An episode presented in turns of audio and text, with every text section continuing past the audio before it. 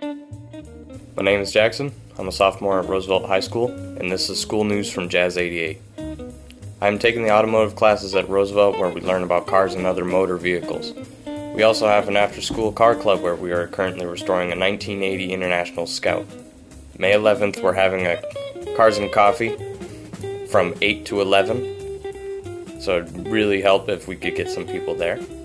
I'm Jackson, and this has been school news from Jazz 88.